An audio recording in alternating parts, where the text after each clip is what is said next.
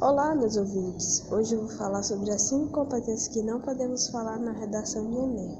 Primeira competência, demonstrar domínio da modalidade escrita formal da língua portuguesa.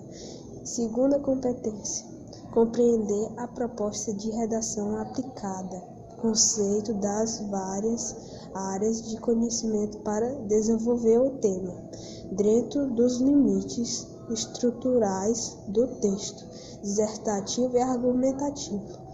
Em prosa, competência número 3, relacionar, organizar e interpretar fatos, opiniões e argumentos em defesa do seu ponto de vista. Competência 4, demonstrar o conhecimento dos mecanismo linguístico necessário para a construção da argumentação. Competência número 3, elaborar proposta de intervenção para problema, abandono respeitando os direitos humanos.